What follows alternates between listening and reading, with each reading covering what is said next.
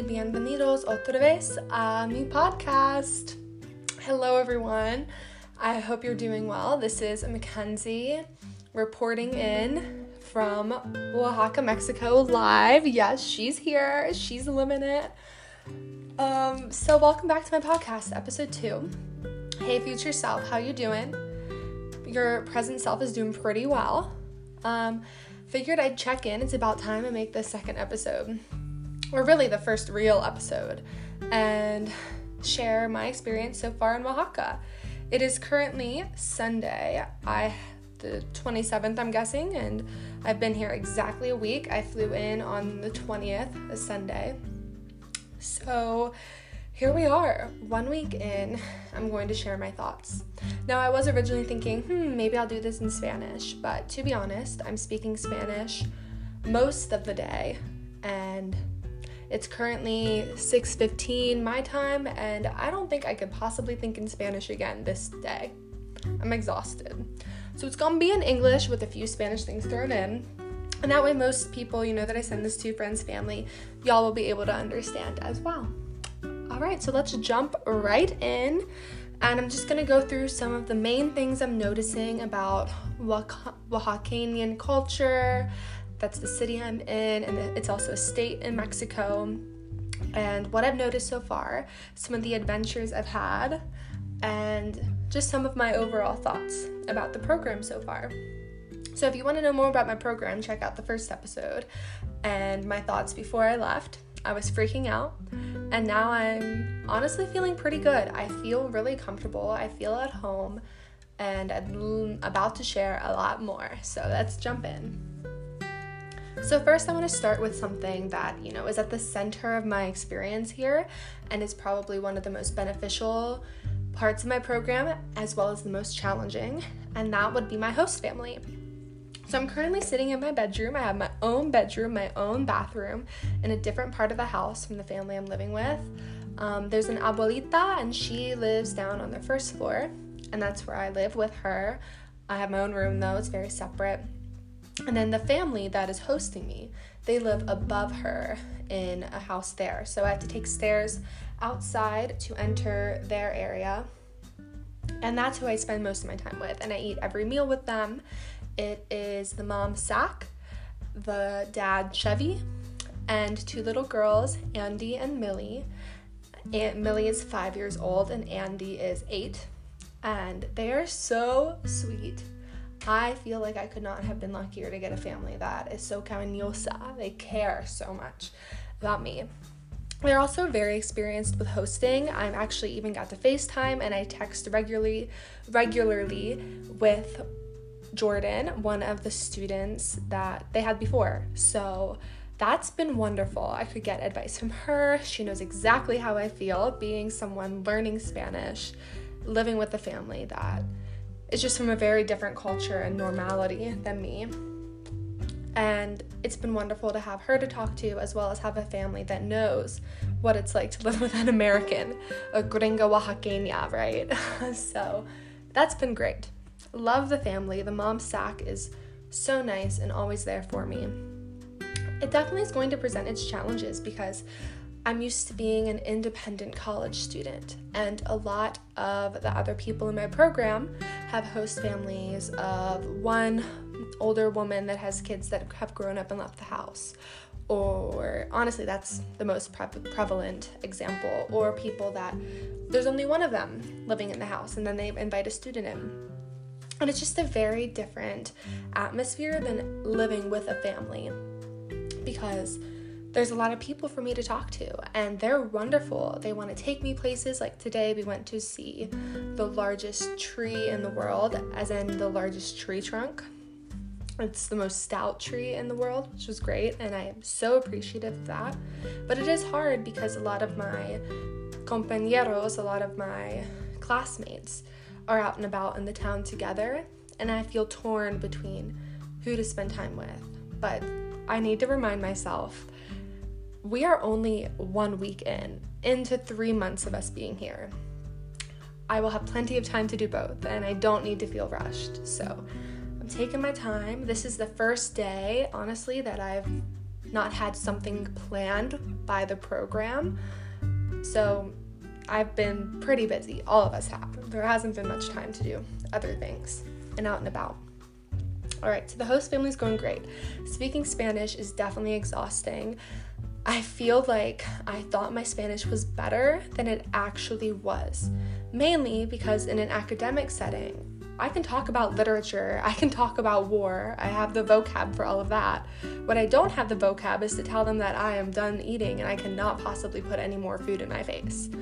Or different animals that the girls love to talk about that and that is definitely a challenge. So, conversationally, I'm definitely struggling, but the family is very patient with me and helps me a lot.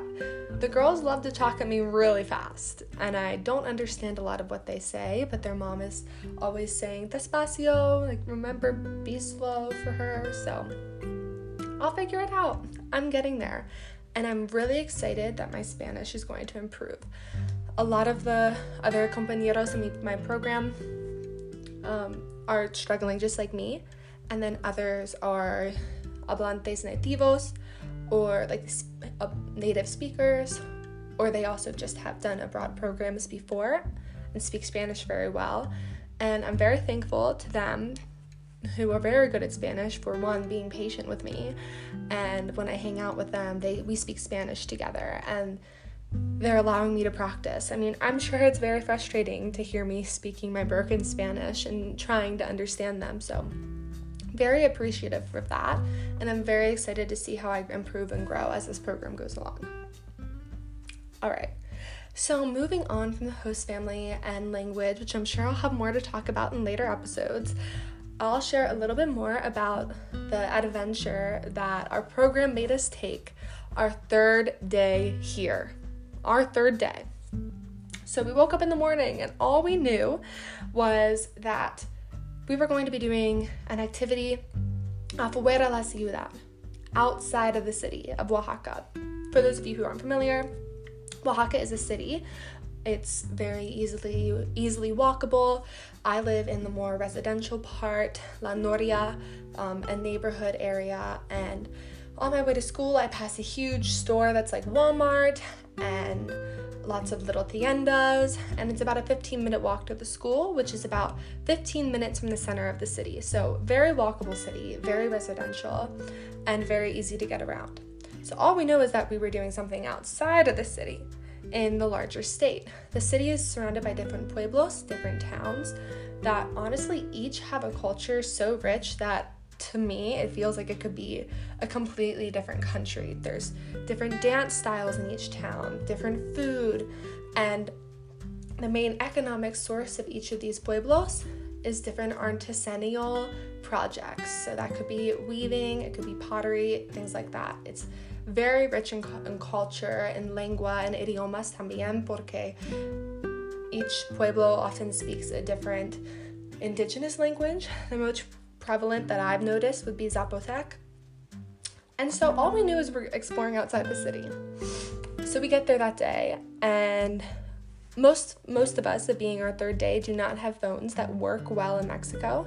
But for those of us that did, we had to turn off our service so that it was like it's on airplane mode. And they gave us these little burner phones. And we're like, what is going on? And then the Paula, one of our leaders of the program, explained that we were doing an adventure in pairs of two outside of the city.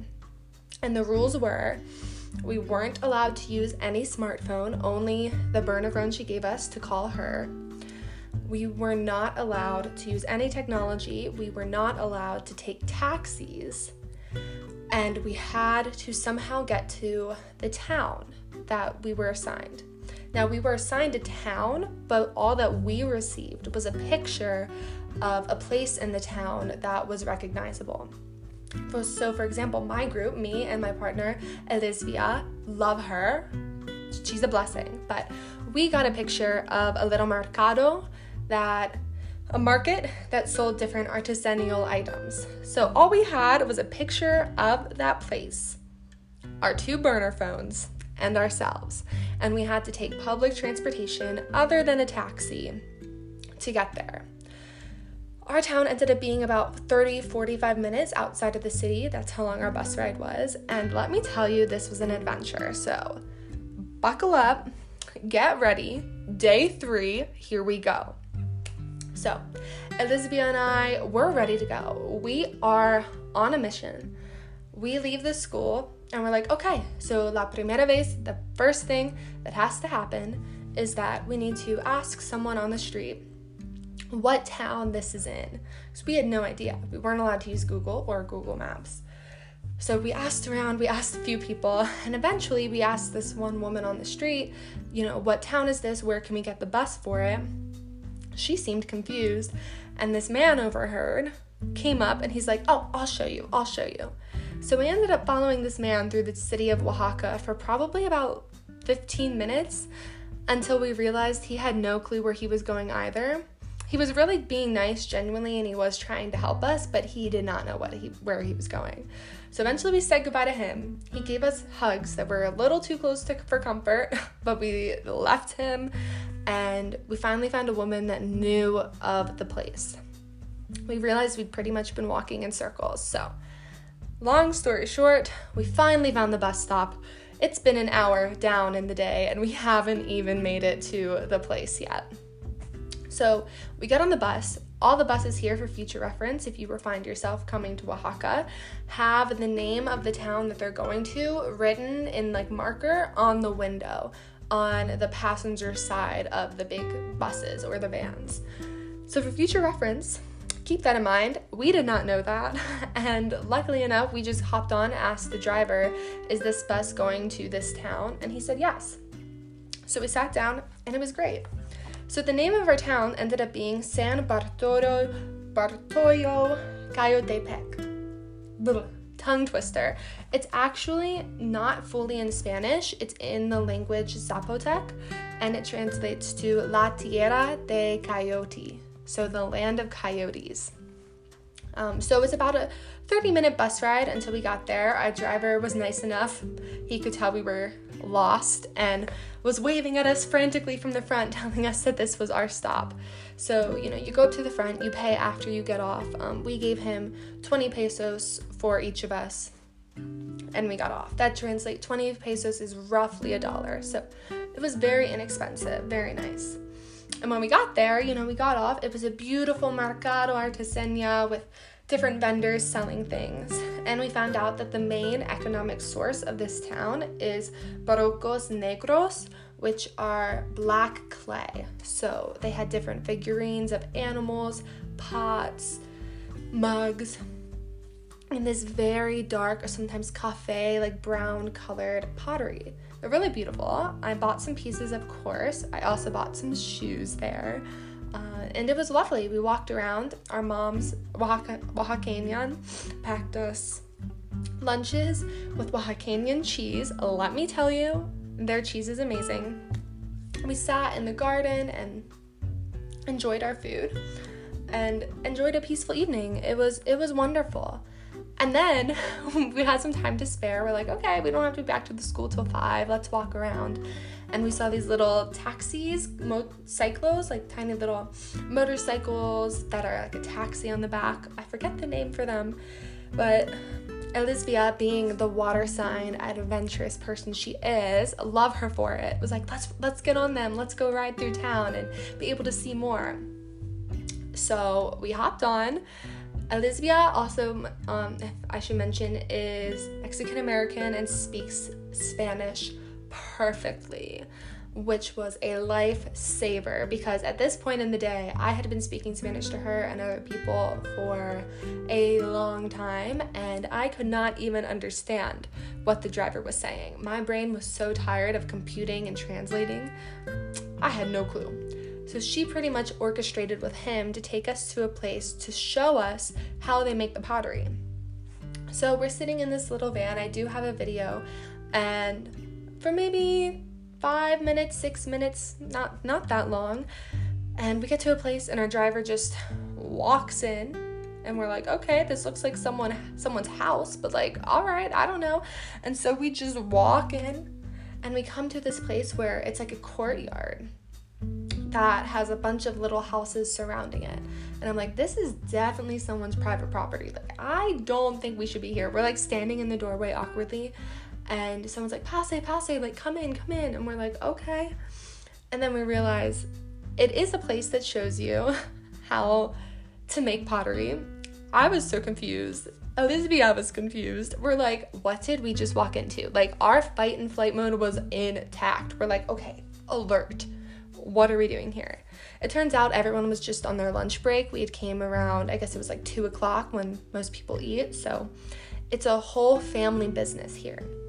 And this is how most of the vendors work that make these clay figures. It's a family business. The kids start when they're like six years old to learn what part of the clay making process they want to do. So the women, you know, often do the delicate work, the men with the fire, but not always. Um, they do get to choose. So it was a family's house with different houses for each member of the family and their family. And they were all around, and we got to see the workspace and how it happens. And it was great. It was really cool and ended up being one of the best parts of the trip, even though we both were pretty scared in the beginning. So, but then we exited after a tour. It was only 10 minutes because they were at their lunch break. We wanted to make sure that they could eat. And our little taxi driver was gone. He just left. And mind you, we had not paid at this point. We had not paid him for our drive. So we were like, oh, he's definitely going to wait for us to take us back. Like, he wouldn't have just done that. No, but he he had left. And so we were in this middle of this town. It's pretty rural, but not too much. And we're like, hmm, okay, guess we're gonna walk. Luckily, the town is small enough that I knew the general direction that we had come from of the bus stop, that it was pretty easy to find. It was really only like three streets, um, and it's all very symmetrical. So we found our way back. We got on the bus to go home. It was the right bus but we got up at the wrong stop, probably about five stops too early.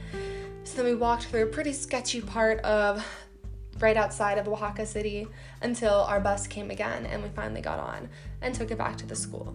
So having a few days to process the adventure, I definitely feel a lot more calm about it. But right afterwards, I was so excited. I was like, oh my gosh, I can't believe that I just took public transportation in Mexico by myself with only one other person who also was a woman. And, you know, we did it. And to be completely honest, yes, there were a few moments where I was like, ugh, what is going on? But I don't think we were ever in danger we always were around people that were honestly so caring. I mean, there was one moment where our bus like slammed on their brake. The driving here is insane, but the bus slammed on their brake and we like flew forward. And the woman sitting in the seat diagonal to us was like, Oh, oh, are you okay, chiquitas? Like, are you okay? Like, senoritas, like caring for us because she could tell that we weren't from there, we weren't used to the bus system. And it, honestly, I'm just like overwhelmed by like the kindness of people here the fact that like someone would like walk with us too in the beginning to try to help us find the bus when they didn't even know where it was.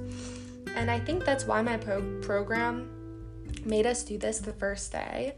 They made us get in pairs of two and without technology. They made us use public transportation and get places like not only to understand like what a lot of people's experiences is like here, but also just to destigmatize the ideas that we have about Mexico and how it's peligroso and how it's dangerous and how it's hard to get around and like oh you don't speak the language perfectly then you just need to take a taxi like you or you just need to find a private driver. But uh, this showed me that I am perfectly capable of taking the bus and talking to people on the street and it really broke down those walls it really said you're not a tourist you are going to be part of this community and you need to do make an effort to do that and so that's why they did it, and I'm really glad that they did. Um, and it, I've really learned a lot. So, hopefully, that wasn't too much of a tangent and you weren't bored, but that was my adventure to San Bartolomé Coyotepec. We also went to Monte Alban, which is ruins from indigenous people from like before Christ, like way, way long ago. That's on top of a mountain. It was insane. The mountains here are wild. I have lots of pictures of that as well. And mainly the thing that I want to talk about and that I've noticed about my time here in Oaxaca specifically are the little pueblos outside of the main city and how, for a lot of them, their main source of economic growth or their economy is driven by selling their art goods and tourists. And so it was just really interesting to see that. We went to another pueblo, a little town called San Toma Jaileza. I'm definitely saying that wrong. Maybe it's Huayleza. Um, again, a lot of these are in indigenous languages. That's also Zapot- Zapotec, I'm pretty sure.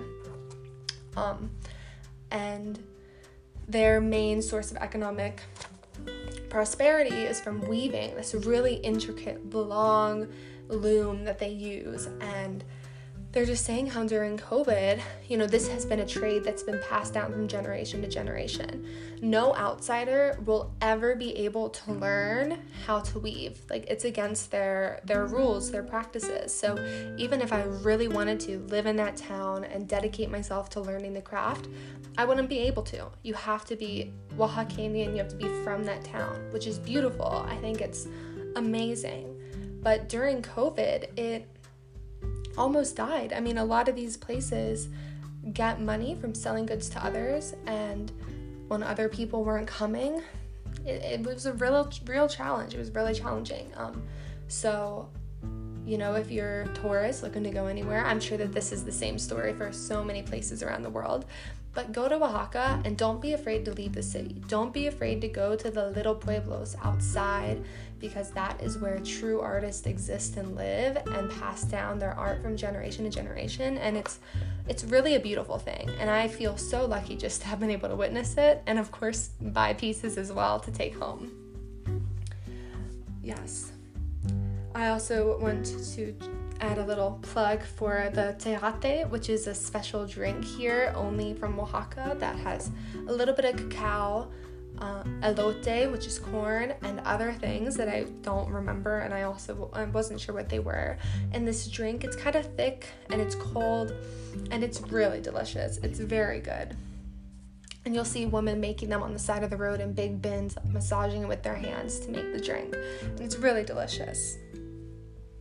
So, overall, those are pretty much the main things that I've noticed during my time here in Oaxaca.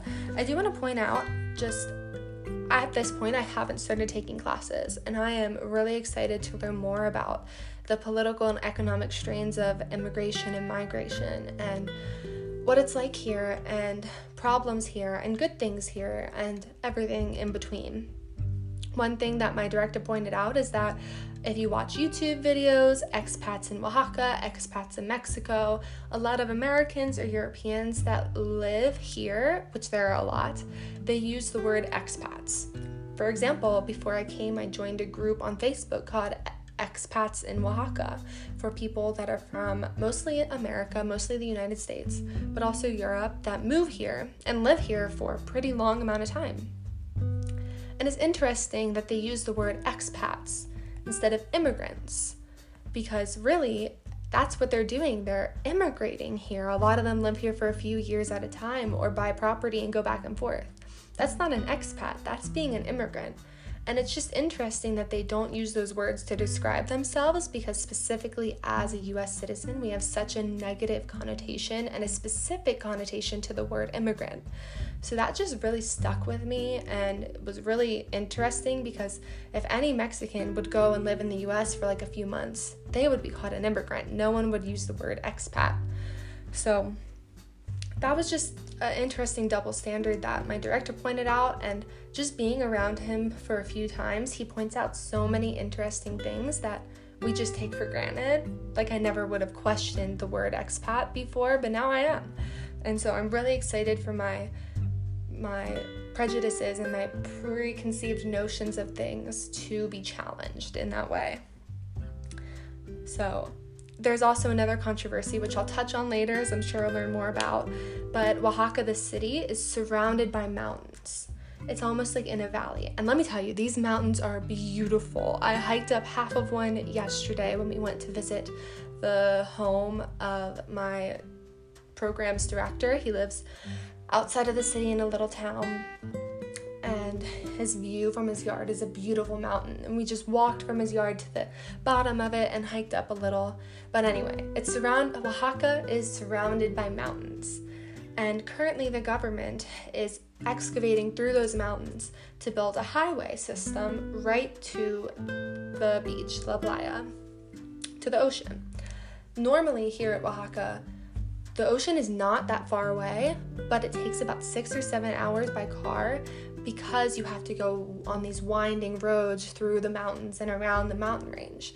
So, this highway is going to make the trip to the beach about two and a half to three hours. So, a much more direct route for transporting goods, transporting tourists, as well as transporting local people here in Oaxaca to the beach but it's very controversial because Oaxaca is filled with indigenous people with connections to the land, and they're actively protesting the building of this highway. So, in some ways, it will help a lot of people economically, but it will also hinder the land and it's hurting the ecosystems. So, it's just a delicate, delicate balance, and we're seeing a lot of gentrification in Oaxaca, and I'm excited to learn more about the impacts there. So, yeah, again, this is only my first week, and a lot of what we've been doing has just been getting accustomed to life here, getting to know each other as a group, as a cohort, as well as our host families. And so we haven't really dived in deep yet to what we're here to learn about, which is immigration, migration, politics, economics, and things like that. So stay tuned for that in another episode.